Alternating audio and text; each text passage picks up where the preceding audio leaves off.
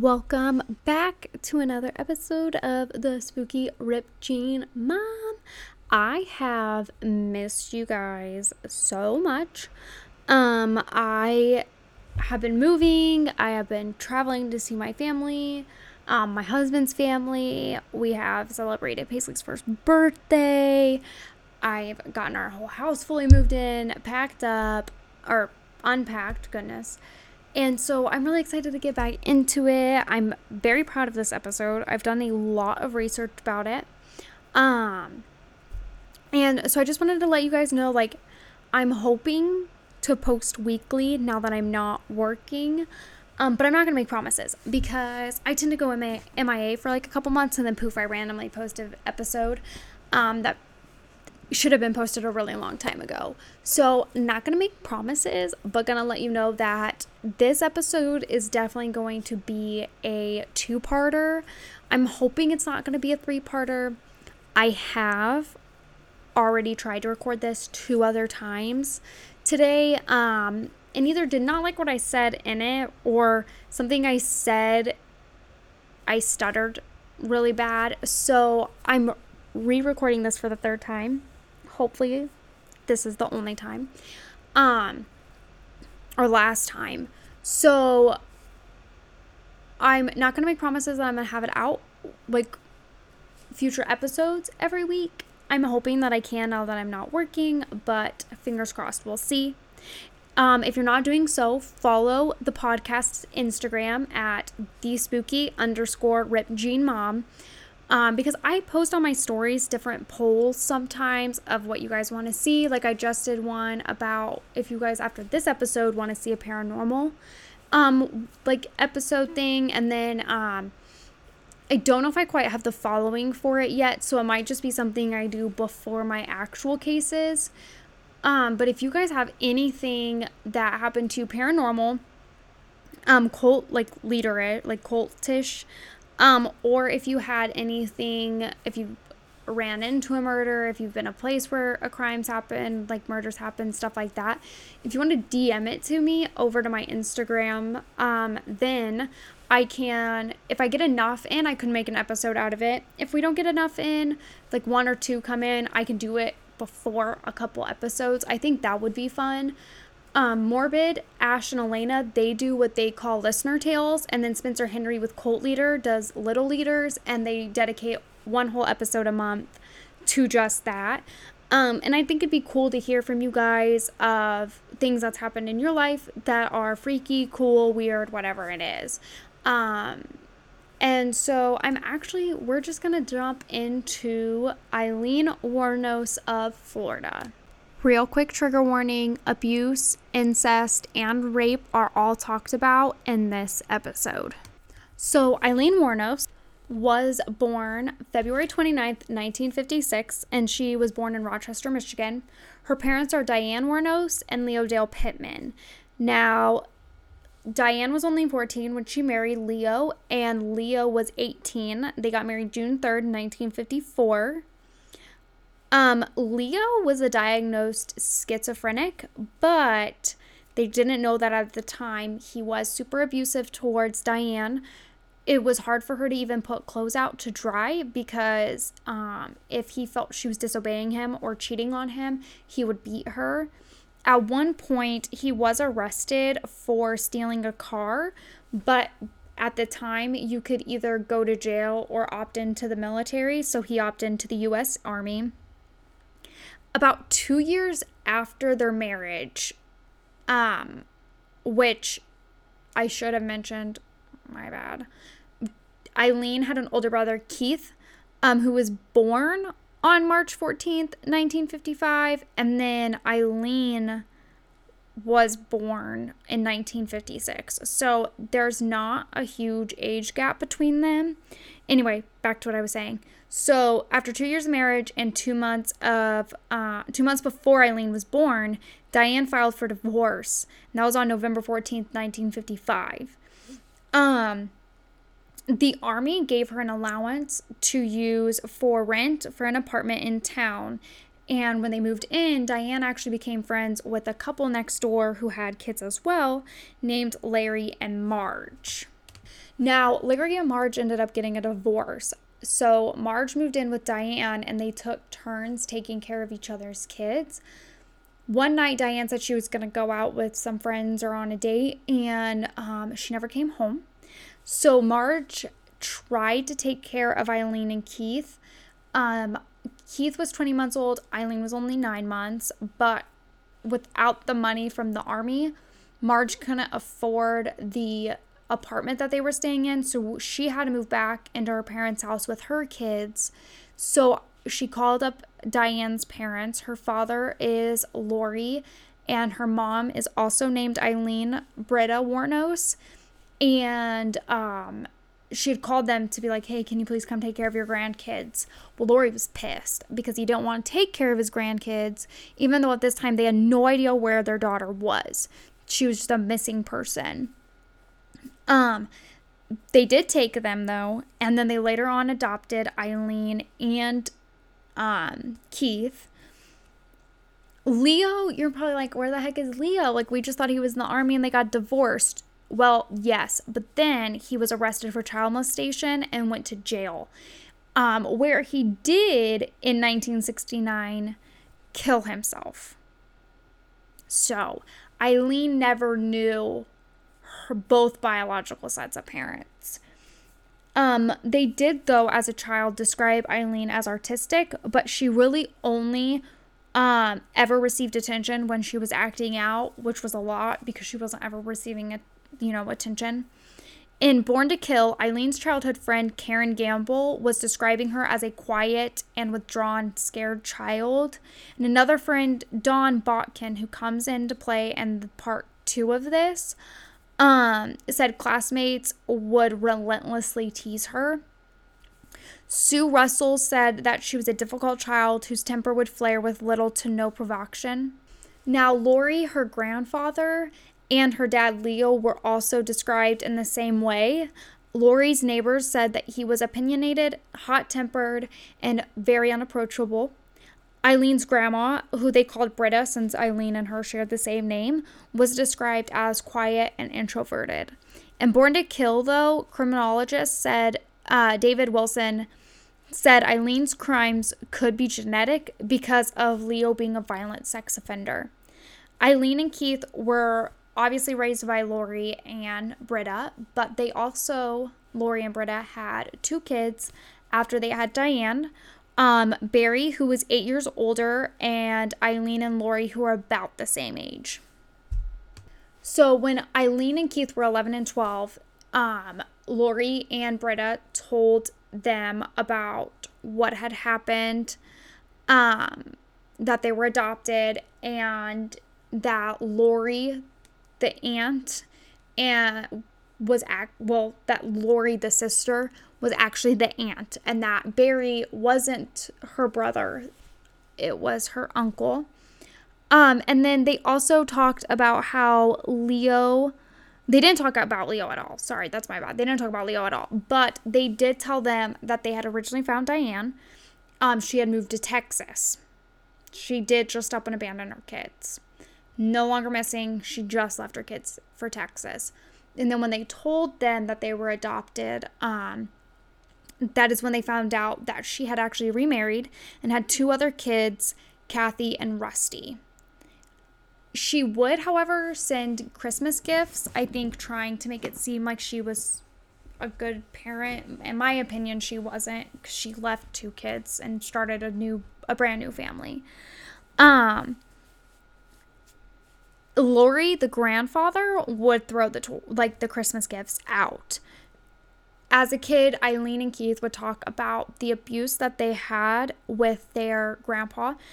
Um, Aileen would talk about how he would beat her with a brown leather belt regularly, and she, like he would make her clean it with saddle soap and conditioner. They would also tell the neighbors about Lori beating them. Later on, Lori, the aunt, and Barry, the uncle, would tell people that they were grounded and spanked, but never to the degree that Aileen had described. It is to note Lori and Britta were both alcoholics. Lori would drink up to three bottles of wine a day, and in the future, we'll get the exact date, with the timeline, but in the future, Britta does die of uh, liver disease. When Aileen was a teenager, she ended up committing um, armed robbery and theft crimes. At the age of 11, she would start engaging in sexual acts for cigarettes and loose change. Um, there's a place in the town called the Pits, and that's where like it was like gravel and sand and things like that. The kids would go hang out there. This is where Aileen chose to do the sexual acts. Um, and there was one time she was there with a boy was going to perform and then she saw that other boys were watching so she ran back home and as she was running away the boys were calling her names. When she was 11 or 12 um, there was a kid in her neighborhood named Frank Tremonti. He was 12 or 13. He was out mowing his lawn and she was riding her bicycle back and forth past him. And at the last time that she went to pass him, she handed him a note and rode her bike home. And it said, Meet me at Clark Station for a pack of six. I will suck and fuck. He went, and that's where he lost his virginity. In later interviews, Frank said, um, he felt as though his behavior then was partially to blame for her adult behavior that Aileen went through. Other kids at school called her the cigarette pig, which is why parents need to teach their kids not to bully because that is terrible. So, rumors kind of go went around the neighborhood about where Aileen's first sexual experience came from. Gary Kopitz, a kid from the neighborhood, said that Aileen's first experience with sex was with her brother Keith. Mark Fern, who was one of Keith's friends, said that Aileen told him that Aileen had sex with Lori, the grandpa. Um, he also saw Aileen and Keith having sex, but Lori, the aunt slash sister, said she never recalled incest, but remembered that Aileen and Keith were always angry with each other and they would never look at themselves, like would never look at one another. Keith, though, was described as shy. He was embarrassed by his sister's acts, but he did want to te- want her to teach him about sex. At 14, though, Aileen did become pregnant, and her grandpa sent her to a home for unwed mothers. And then when she gave birth in January 1971, they had her put her baby boy up for adoption the staff there said that she was hostile to others, um, like the other girls, things like that, and she was very difficult to get along with. July 1971 is when Britta, the grandmother, passed away. And then once Britta died, it wasn't clear in the articles that I read that if Lori threw Keith and Aileen out or if they ran away. But after she died, they were no longer in the home. Aileen tried to go live in the woods, um, but they were picked up by the police for running away, her and Keith. And Lori just refused to pick them up from the station. Um, so they put Aileen in juvenile hall and she managed to run away and didn't even try to go home. At this time, while her and Keith were not in the house, they ran away. Aileen, their mom, Diane, tried to have them come stay with her in Texas and they both turned her down. And I can't say I don't blame them. You started a new family with someone else why would they want to come to you? Um, so then in January of 1976, Lori committed suicide. And during this time, Aileen met Lewis Gratz Fell, who was 69. They married in March of 1976 in Kingsley, Georgia, um, and it was in the society pages of the Daytona Press. And you might be wondering, why would she, someone so young, marry someone who was 69? Well, he was a multimillionaire from Philly, and he made his money through stocks and shares with the railroads. Um, on July 1976, they moved to Michigan, and then July 13th of uh, 1976, so like only a few days after they moved to Michigan, Aileen was arrested at a bar. She was hustling the pool table um, and she started to fight with the customers. So the bar manager was fed up and he told her that the tables were closed and he was like, You got to go, my dude. And she threw a pool ball table or pool ball table. She threw a pool ball at his head. It barely missed him, but it did hit the wall in the back. And so he's like, fuck this, I'm out. And he called the police. They came and arrested her for assault and battery, as well as outstanding warrants from the Troy Police Department for drinking in a car, unlawful use of a driver's license, and not having a Michigan license. Which I don't know if you guys knew this, but if you are not a resident of that state but have that address, like if you haven't updated your address, you can get a ticket for it. Which is crazy to me because we move so often being in the military. It's hard to make sure like we can update everything. It's just bonkers to me. It's fine. I have to get my license updated. I have not done that yet. Um so you might be thinking, "Oh, now she's in jail." So her husband Lewis is going to come bail her out. Nope, she called her friend. Her friend brought her purse and she bailed herself out with the cash she had. Um, and then three days after she was arrested, so July 16th, 1976, her brother Keith died at the age of 21 to throat cancer. So when she gets back home, Aileen asked Lewis to give her more money, and when he said no, Aileen beat him. So he got their marriage annulled. He said, You got, no, you're done you're done, you're done. And he filed a restraining order. Aileen pled guilty to the bar assault and battery charge on August 4th, 1976. So, you know, Keith died and he and Aileen got $10,000 from him, um, which she, you know, you would think she would have spent it on an apartment, you know, getting into a home, things like that. She didn't. She bought a black Pontiac couldn't afford it after the $10,000, so it got repoed. And then she also bought a stereo system, which had no home to be in. So she just had a stereo system. Aileen also went to jail for armed robbery, forgery, and theft. But then in 1986, Aileen met 24 year old Tyria Ties, what she went by, Jolene Moore, at a gay bar in Daytona. They um, ended up hitting it off fell in love, really, really, truly loved each other. Um, and they lived in motels using the money Aileen got from sex work. In Born to Kill, Dr. David Holmes said that Aileen's relationship with Ty was the first one that would have brought her an actual stable relationship. Um, and he said that Ty to Aileen was non threatening um, and she was affectionate and was very accepting they were together for four years um, until they crashed Peter Siems' 1988 Sunbird on July 4th, 1990. And this is where we begin to get into our victims. So, in the four years that Aileen was with Ty, she would kill four men. She killed a total of seven, but dating Ty, she killed four, which has raised the question to many people did Ty know she murdered four people or was she kept out of the loop?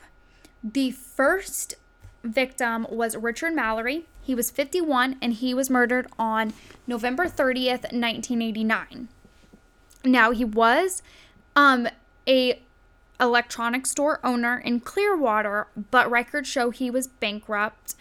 People described him as a violent man who frequented strip clubs and used the services of sex workers.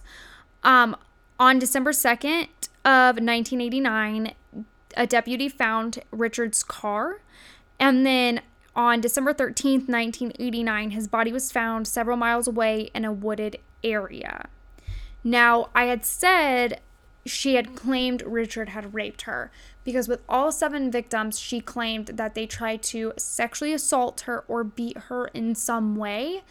Um, and they truthfully do not know what happened. Like, there's no evidence besides with one victim where it would show that they had that behavior, but it also she has she changes her story a bunch from her actual con like confession. So they truly do not know what happened. I also do have quotes that she said in trial about vic- the victims. Um, and so I thought I would read you some of them after each victim. So one of her quotes was I didn't want to kill them in my heart, but I knew I had to. So the second victim was David Spears. He was 47 years old. He was a construction worker in Winter Garden. Um, and people described him as practical, honest, predictable, and hardworking. It's opposite of how Aileen described him in court. Um, David was still making sure that his ex wife was financially secure. And um, he was declared missing on May 19th, 1990. Uh, he was found naked along U.S. Route 5, Route 19 in Florida in Citrus County on June 6, 1990. He had been shot six times by a 22 caliber gun, and something that Aileen had said in court was, "I thought, what the hell you think you're doing, dude? You know, you know, I'm going to kill you because you were trying to do whatever you could with me, and I shot him through the through the through the door, and then he was kind of went back and I went right through the driver's side and shot him again and he fell back and that's all I remember on that one. It just it sounds so mean. Like and that's all I remember about that one. Like just so disposable. You know what I mean? And then the third victim is Charles Edmund Carskaddon. I really hope I pronounced that right. He was 40 years old. He was a rodeo worker. People described him as a decent human being. Aileen claimed self defense, but later gave statements that she committed cold blood murder.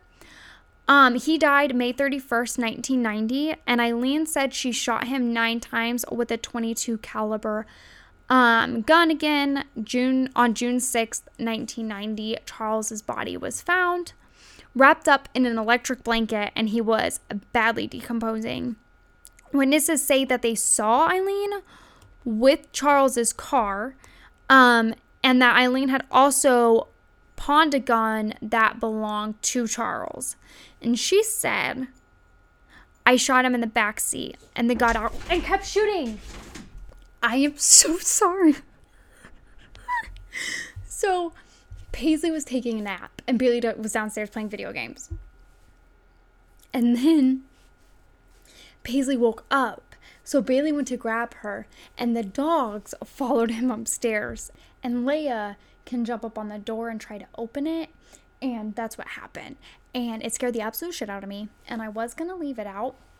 And then I decided no, it was really funny and I was going to leave it leave it in. But I'm so sorry if it scared you or was super loud. So the fourth victim that kind of make people question if Ty knows about the murders or not is because of this one. And it's P- his name's Peter Siems. He was 65 and he was a retired merchant seaman. In June 1990, Peter left Jupiter, Florida to head to Arkansas. He was described as deeply religious, easygoing, and considered a real gentleman. Aileen ended up describing him in a much different way during her trial, like she did with all the victims.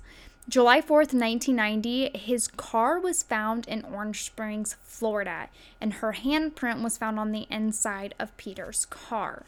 Now, the reason why they think Ty was involved is because people saw Aileen and Ty go off the road in his car, and they were able to positively identify Aileen and Ty with sketches. So when Ty found that out, um, and that the sketches were going around, she got super scared and she even thought about going to Ohio to see her family for Thanksgiving. Um, Peter's body has never been found to this day. And a quote that Aileen said was, he tried to get the gun from me and stuff, and we're struggling with the gun. And everything else, and a couple of bullets shot up in the air and I and finally I ripped it away and I had the gun in my left hand and I put it back into my right hand and I shot him immediately. The fifth victim was Troy Eugene Burress from Ocala, Florida. Don't know if I pronounced that right. Um, he was 50. He was a sausage salesman, and he was reported missing on July 31st, 1990. His body was found uh, August 4th, 1990, in a secluded wooded area. He had been shot twice. He was described as hardworking res- and a respected member of the community. And something in trial she had said about one of the victims was that he physically attacked me. And he was, he laughed. And I think I shot him right in the stomach or something. I, it's like the disregard. Like, I always want to believe the victim so badly, but she has so much disregard for what she did and no remorse. And that it's like, what the hell happened those seven nights with those victims? You know what I mean? Now, the sixth victim was Charles Richard Dick Humphreys. He was 56 and he was retired from the U.S. Air Force, where he was a major. He was a former state child abuse investigator and a former chief of police. Family described him as a family man dedicated to his work. Um, he was sadly murdered on September 11th, 1990, and found on September 12th, 1990. He was fully clothed and shot seven times, and the murder weapon again was a 22 caliber gun. Something she said in court about the victims was, "If I made 130, I take 30 and give it to her," meaning Ty. Uh, the rest to pay the bills. She always told me, "Get a motel, with a with a with a swimming pool, a shuffleboard, and a lounge and store with beer. The problem was I wasn't supporting her as richly as she wanted. The seventh victim was Walter Gino Antonio. He was 62. He was a trucker, had been a security guard, and was a reserve police officer. And people described him also as hardworking. On November 19, 1990, his body was found almost completely naked. He was found near remote logging road in Dixie County. He had been shot four times, again with a 22 caliber pistol, and 5 days later his car was found in Brevard County. Something she said was when we were struggling with the gun and everything else, again he fell to the ground and he started to run back, run away, and I shot him in the back, right in the back. Now things start to get interesting as we go into kind of like the arrest and things like that. On January 8th, 1991, Aileen was bar hopping, and while she was doing this, two detectives, Mike Joyner and Dick Martin, went undercover as bikers to watch her. They talked to her, they even bought her a few beers, and one of the last bars she had stopped at was called The Last Resort, where I read that she frequented that place a lot. Other officers even approached her, but Mike and Dick had to call into their local police station to have the officers back off because they didn't know they were there undercover.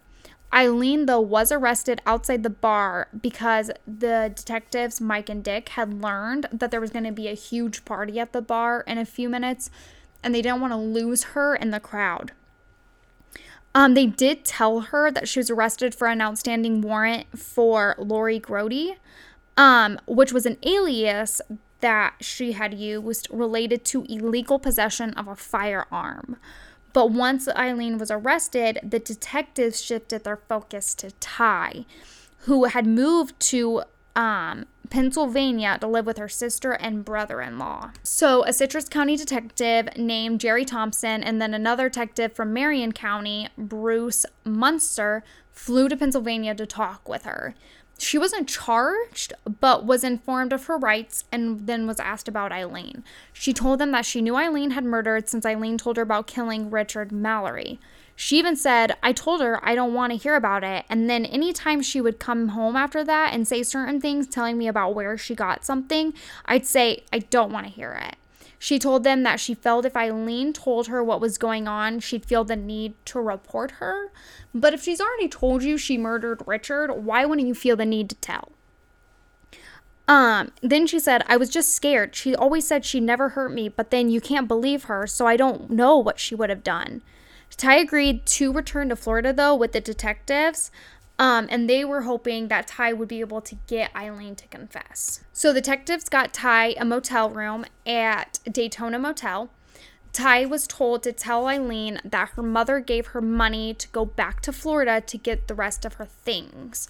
So I was kind of like, oh, I'm not here to get you to confess. I'm here because my mom wants me to get my stuff from you.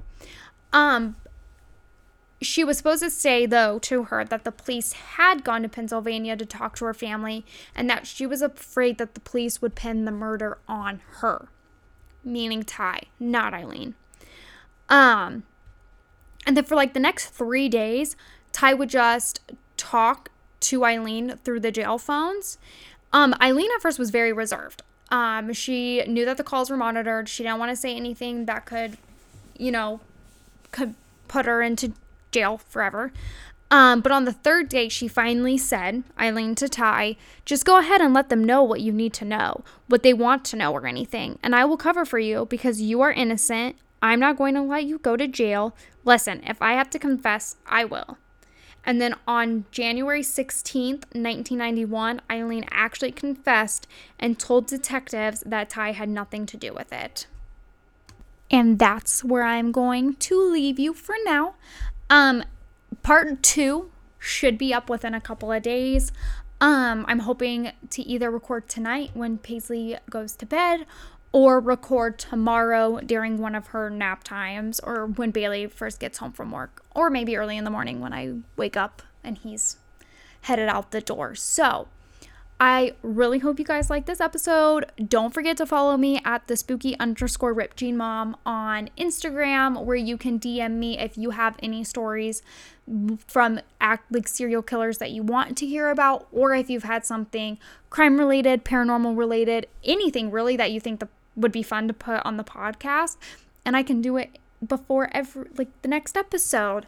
Um, I hope you guys have a wonderful evening. I hope it starts to warm up where you guys are. Um, and you had a really good weekend. Bye. I love you.